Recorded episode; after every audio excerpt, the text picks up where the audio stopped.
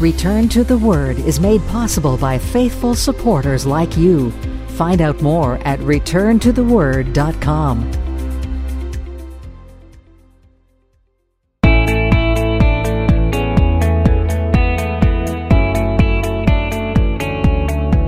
Welcome to another edition of Return to the Word Radio with Bible teacher Mark Fontecchio. Advancing the message of God's amazing grace through the teaching of God's Word. And now with today's message, here is our teacher. Have you ever wondered what God really thinks about you? Our greatest barrier to knowing God better may be how much we know and understand what God knows about us. We struggle with God because of our guilt, our understanding of our sin. And we know that if we are painfully aware of our sin, how much more God knows all about us. We can't fool him. Have you ever had one of those times where you were so deeply aware of your own sin, your own failures, that you didn't even feel like praying, reading your Bible, or spending time with God? Many Christians have been down that road. Weeks can turn into months, and your faith in Christ becomes stunted. The problem is that Christians often run from God rather than to him because we know our own sin. We know our own depravity, but we don't truly know the heart of God. And that is where Psalm one oh three can help us tremendously. Perhaps no other chapter in the Bible so clearly reveals God's compassion for his people. If you are wanting to know what God thinks of you, let's take a journey through Psalm one oh three and discover God's heart for us. We pick it up with verse six. The Lord executes righteousness and justice for all who are oppressed. He made known his ways to Moses, his acts to the children of Israel. The Lord is merciful and gracious, slow to anger, and abounding in mercy. He will not always strive with us, nor will he keep his anger forever. He has not dealt with us according to our sins, nor punished us according to our iniquities. For as the heavens are high above the earth, so great is his mercy toward those who fear him. As far as the east is from the west, so far has he removed our transgressions from us.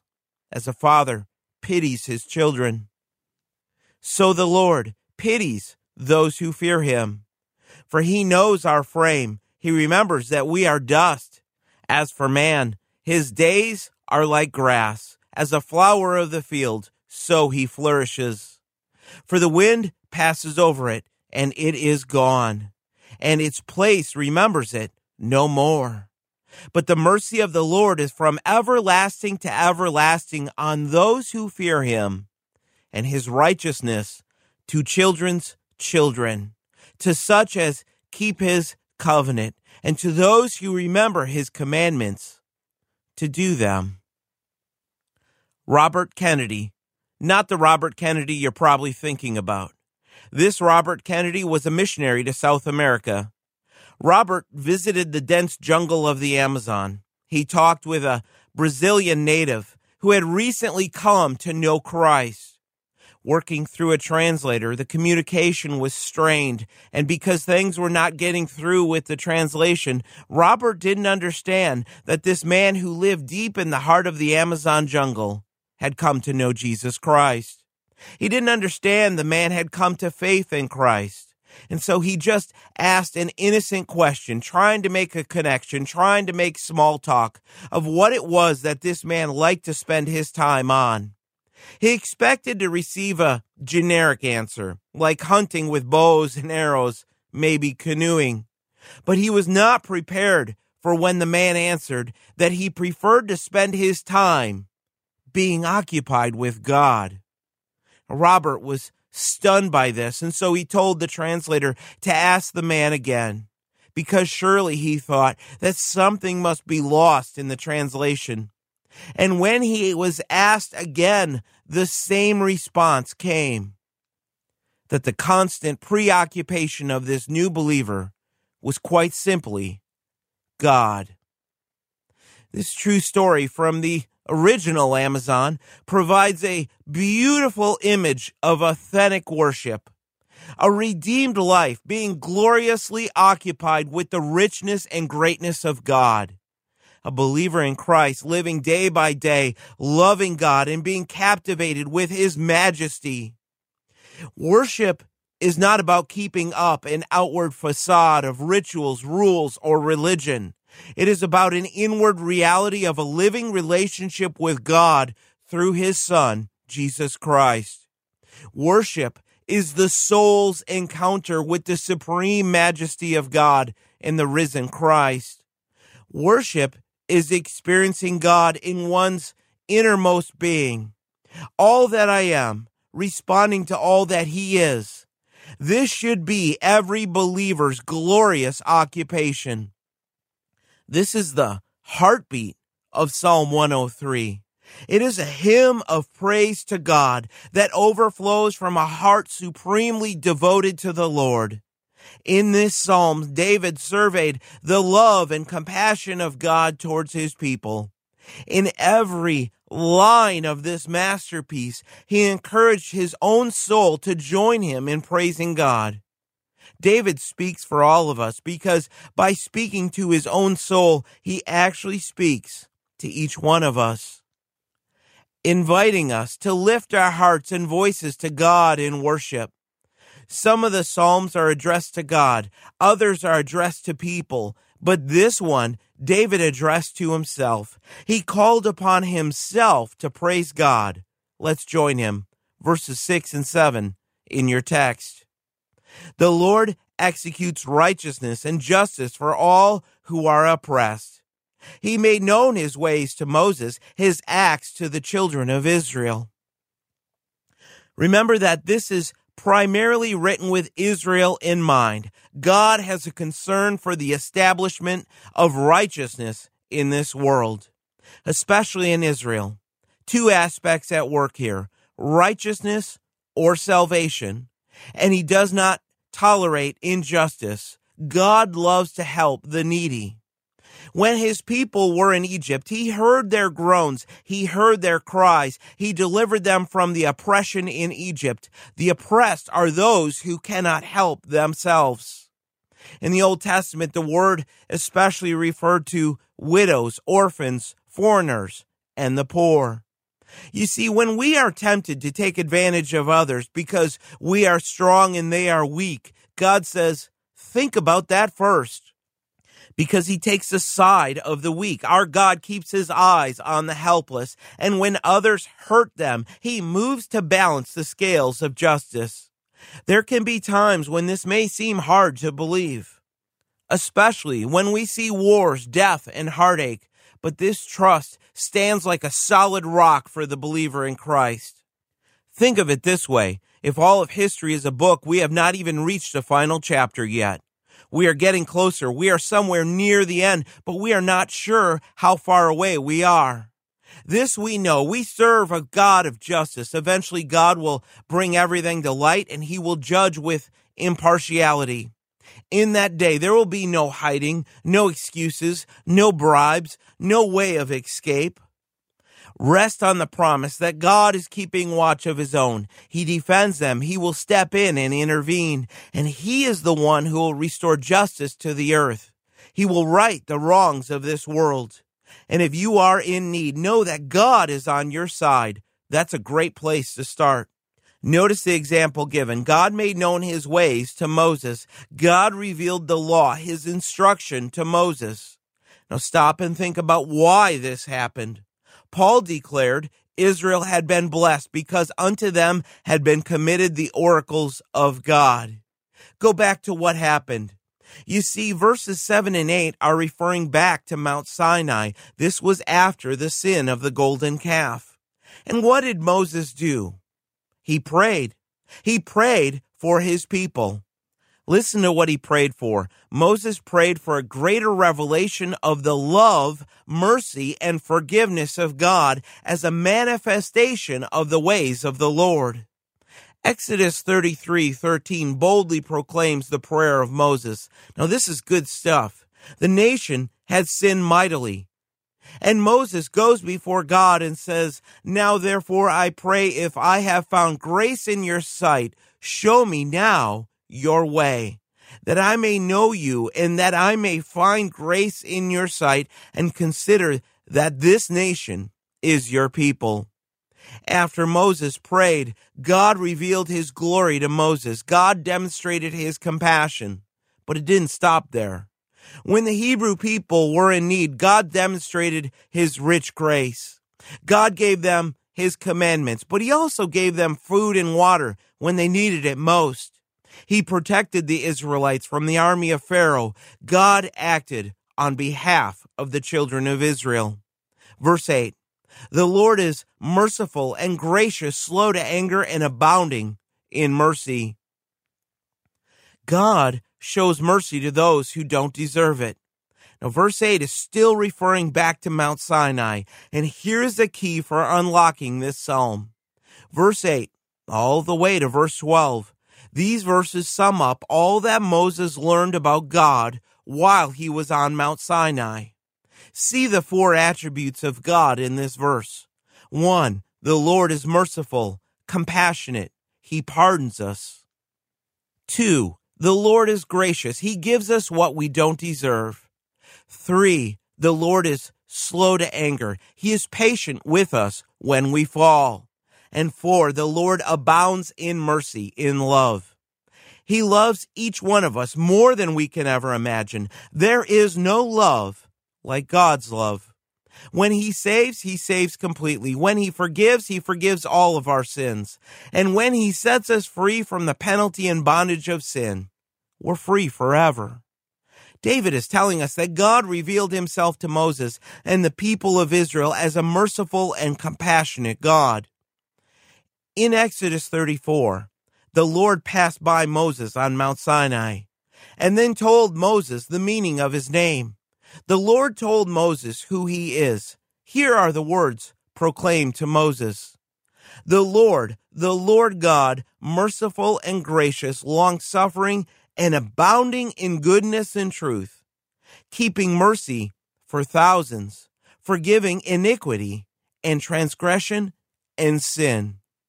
Verse eight in our psalm is a restatement by David of the words that came from God himself before Moses about who he is. David agreed with Moses. David agreed with the Lord. God is faithful to his people. But what about the wrath of God? David takes us there next, verses nine and ten. He will not always strive with us, nor will he keep his anger forever. He has not dealt with us according to our sins, nor punished us according to our iniquities. God tempers his wrath. Have you ever known someone who loved to argue? We all know someone who just loves to keep an argument going because they are angry. God is not like that. That's what David means here. God will not always strive with us. He will not always accuse. The wording is directed to the covenant people of God, Israel. It means that God will not always bring a charge against his people who broke his covenant, those who broke the Mosaic law. The picture given in the text is that of a courtroom where God is both the judge and the prosecuting attorney. He has all the evidence he needs to condemn us, but he does not prolong the trial because there is forgiveness through the blood of Christ. David is basing this off of Exodus thirty-three and thirty-four. The people had made the golden calf.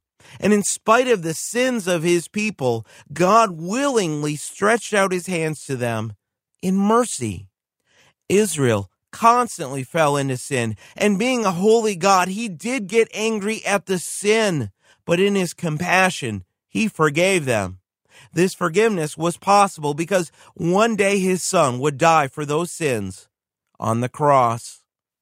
God is willing to end the fight and welcome us back into fellowship with him. But sometimes the real problem is that we want to keep fighting him. God is more ready to forgive than we are to be forgiven. Now, God does have anger, but it's not like ours. His anger is based out of his holiness and his patience. He lingers long with loving pauses to give men an opportunity to repent, to give an opportunity to accept his mercy. This is how he deals with the greatest sinners. He will chastise the believer in Christ as a father disciplines his children, but this is based on his love. The Lord suffers long, even under great provocation. From this, we learn that we ourselves should be slow to anger. God's anger never carries over into eternity. Believers do not have to fear that when we get to heaven, God will be angry with us. At that time, he will welcome us into his glory. And when we forget to pray, he remembers to feed us. When we forget to give thanks, he provides restful sleep. When we refuse to give, he keeps on giving still. And when we fall, he lifts us up. And when we disappoint ourselves and those around us, he still calls us his children. God even blesses those who don't believe in him. See the mercy of God. Instead of crushing unbelievers like an empty eggshell, the Lord continues to provide for those who reject him. He is the one who gives them life and sustains them. It is the long-suffering of God that allows men to boldly deny their Creator. And why would God do that? Why would God show such kindness to people who are totally dedicated to opposing the Christian faith? Because he is not in the least intimidated by the atheists. God withholds his punishment. This is the evidence of his mercy. If God dealt with us according to our sins, no one could stand. No one could be saved. But the mercy and grace of God is greater than your sin. Elizabeth the First, we're not too familiar in the States, but she was England's most famous queen. Keep in mind, we're talking about back in the fifteen hundreds. She played favorites, and especially with one man in her royal court, the Earl of Essex.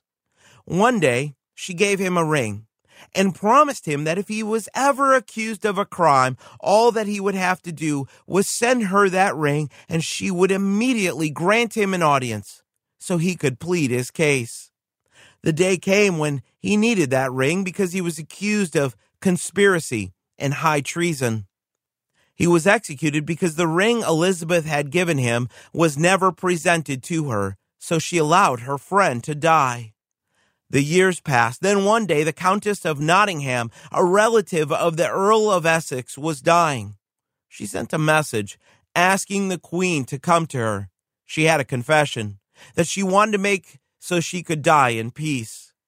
Queen Elizabeth arrived at the deathbed, and the Countess produced the ring that the Queen had once given to the Earl of Essex.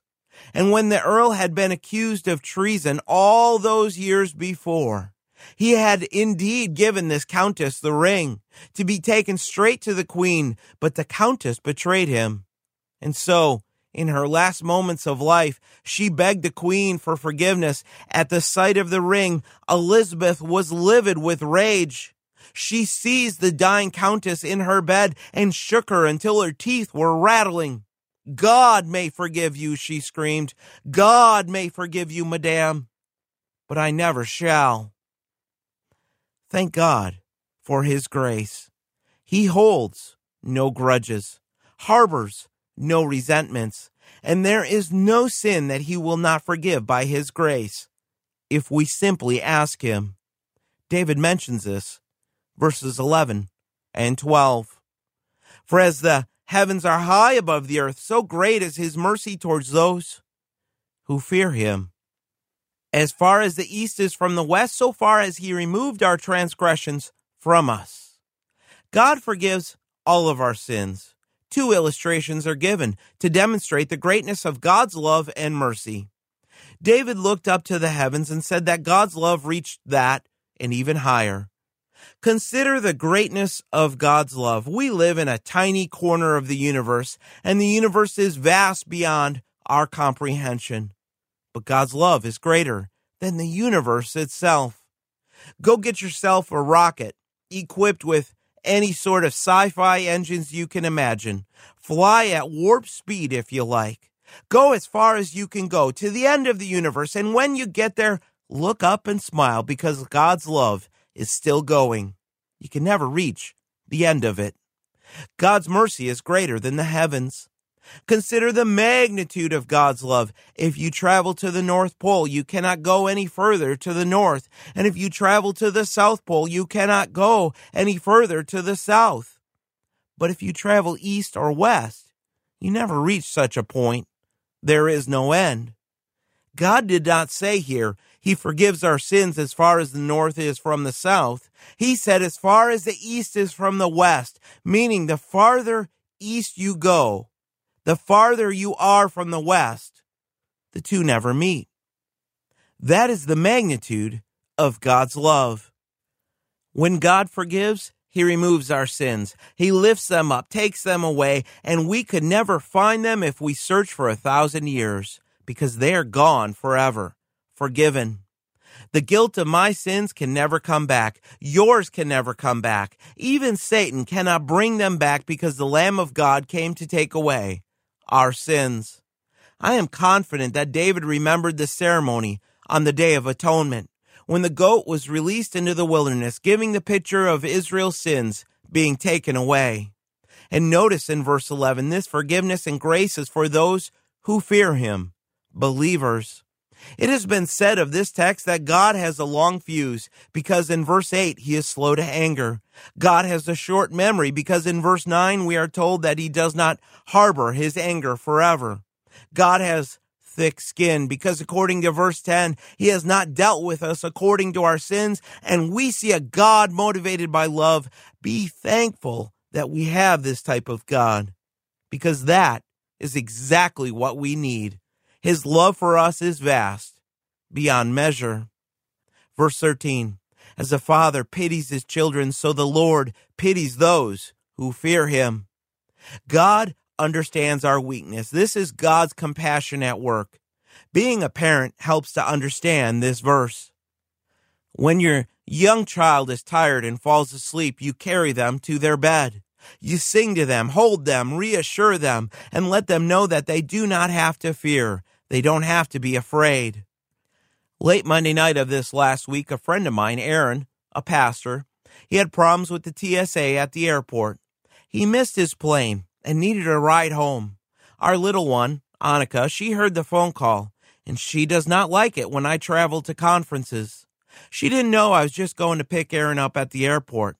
Annika heard the word airport, and she thought I was leaving, and so she started to cry. She is four years old, and as a father, I know her weakness, and so what do you do? You get down on your knee, holding her, reassuring her that I would be home in just a few hours.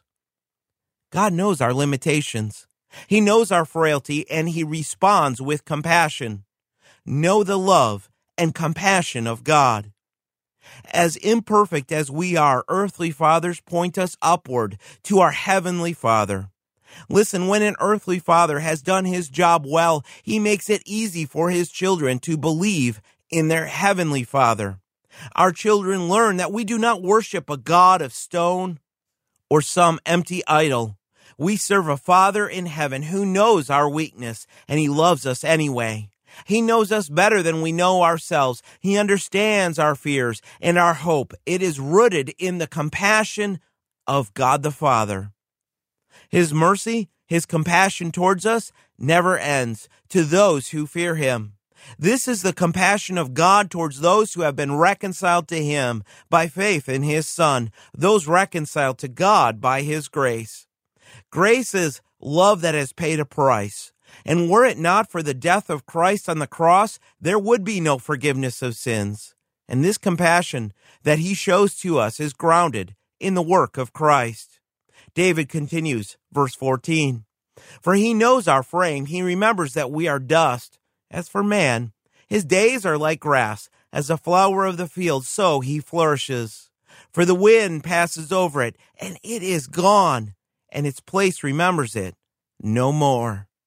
God remembers that we are dust. Here's a concept that we all understand. The leaves of summer soon turn brown. The first green leaves of spring soon end up in a pile of brown on your lawn. And yes, there is a scientific explanation for why they turn colors in the fall. But the simple explanation is that the leaves are slowly dying. Their beauty, it actually comes from death. Who remembers each leaf? Not the tree.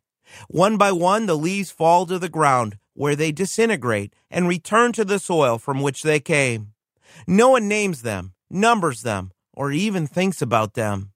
The seasons of life change. When I don't shave for a few days, my wife Angie loves to point out the gray in my beard. But it is just like the leaves changing colors, the subtle reminder that we won't be here forever. And if that is all there is, if we are here today and gone tomorrow, then there isn't much hope. Be thankful that our hope is not in man or anything that man can do. Our hope is in the everlasting God. He is the one who made man from the dust of the earth. Our short lives are like a spring flower losing their glory in the summer wind. And once it is gone, no one thinks of it anymore. Men are no different. Men burst onto the scene of human history, but then are swept away. Our merciful God knows our frailty. He knows our weakness. He knows how fragile we are. And he knows that once we are gone, this world forgets us. But not so with God. And here is where we take comfort. Notice the contrast with verse seventeen. But the mercy of the Lord is from everlasting to everlasting on those who fear him, and his righteousness to children's children, to such as keep his covenant, and to those who remember his commandments, to do them.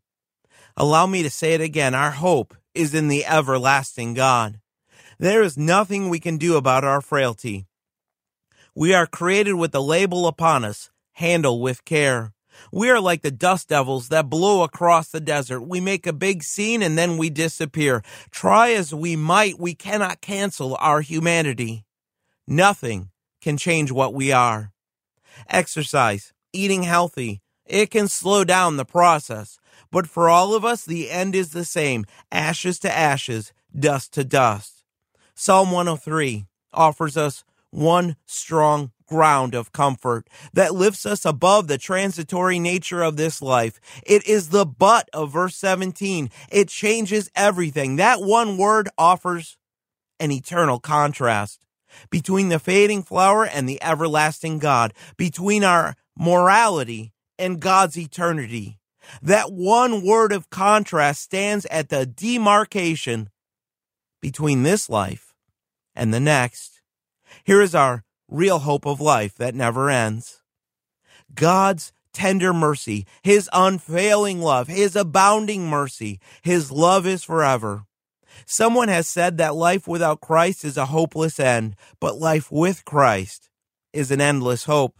And this endless hope is not only to us, but to our children's children. What will we leave our children? Money? A home? A life insurance policy? Whatever we may say about our earthly possessions, they pale next to the privilege of passing down a godly heritage, a tapestry of truth, a pattern of belief, faith in Christ that our children and grandchildren can claim as their own. In a world where everything fades away, we have the promise that we are linked to the future, even after we are gone, by the faithfulness of God to our children and our children's children. This too is the mercy of God. His blessing is on those with faith in him.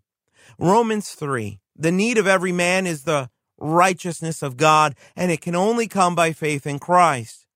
Faith, righteousness, our children can have it, and this is why we must train them up in the way of the Lord. The mention of the covenant in verse eighteen, it takes us back to the Mosaic covenant for the people of Israel. Deuteronomy six, it spelled it out for them. When they entered into the promised land, if they obeyed the precepts of God, things would go well for them. God would bless them. But it was never that God was just looking for outward obedience, because smack dab in the middle of that instruction, in Deuteronomy six, verse five, Israel was told to love the Lord God with all of their hearts, with all of their souls, and with all of their strength. God was after their hearts. He wanted them to walk by faith. We see this in Psalm one forty-seven, that the Lord takes pleasure in those who fear him and those who hope in his mercy. God's love is great for those who fear him. Over the last twenty years, as I have taught God's word, there have been a handful of true stories that have impacted me more than the rest. Allow me to share one of those with you. Billy Bray, a man from church history that everyone should read about, he was a little guy, a Cornish miner. He was saved from a terrible life of drunkenness and sin, one of the most remarkable salvation experiences. After he was saved, he went through some troubles in life, one after another, but he never quit praising the Lord. Billy was so happy, he shouted all the time, so much so that he actually bothered people, always joyful, always shouting. Somebody said to him one time, "Billy Bray, why don't you tone it down some? You're just too happy. You've got too much joy all the time." Billy Bray's answer, "I can't help it. God saved me and I can't help it. When I put one foot down, it says, hallelujah. And when I put down the other foot, it says, glory to God." He was asked one time, "Billy, suppose you're mistaken. Suppose when you die, you find out that you are not going to heaven after all, that you're going to hell." Old Billy responded, "Praise God. I've been having a wonderful time in the Lord all through the years. Jesus has been good to me. And if I die and go down to hell, then I'll be thankful for the joy Jesus brought me in life." Then sort of tongue in cheek, he said, "I'll shout all over hell, and they'll have to send me up to heaven because they can't stand that kind of joy down there." We need men like this today. Men transformed by Christ. Men who understand the richness of the grace of God, and they're not afraid to show it. What is Psalm one oh three telling us? We're richer than we think. We're more blessed than we know. And we have more in Christ than we realize. We are frail, mortal sinners who are rich in the mercy of God. The mercy of God is found in the cross of Christ. All that we believe, all that we have, all that we hope for is found in the cross of Christ. The cross is where you will find your way home to God. The weakness of mankind, the needs, the guilt, our frailty, God knows about it, and he has chosen to love us anyway. Rest in him, rejoice in him, and live in his richness, knowing that his mercy is more than enough for all of us.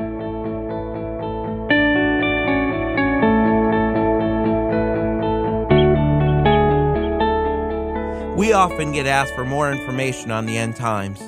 The good news is that we wrote a book titled What Lies Ahead, which is an overview from the Bible of the end times. You can find it on Amazon, and you can find all the different formats it is offered in on our website, return to the word dot com.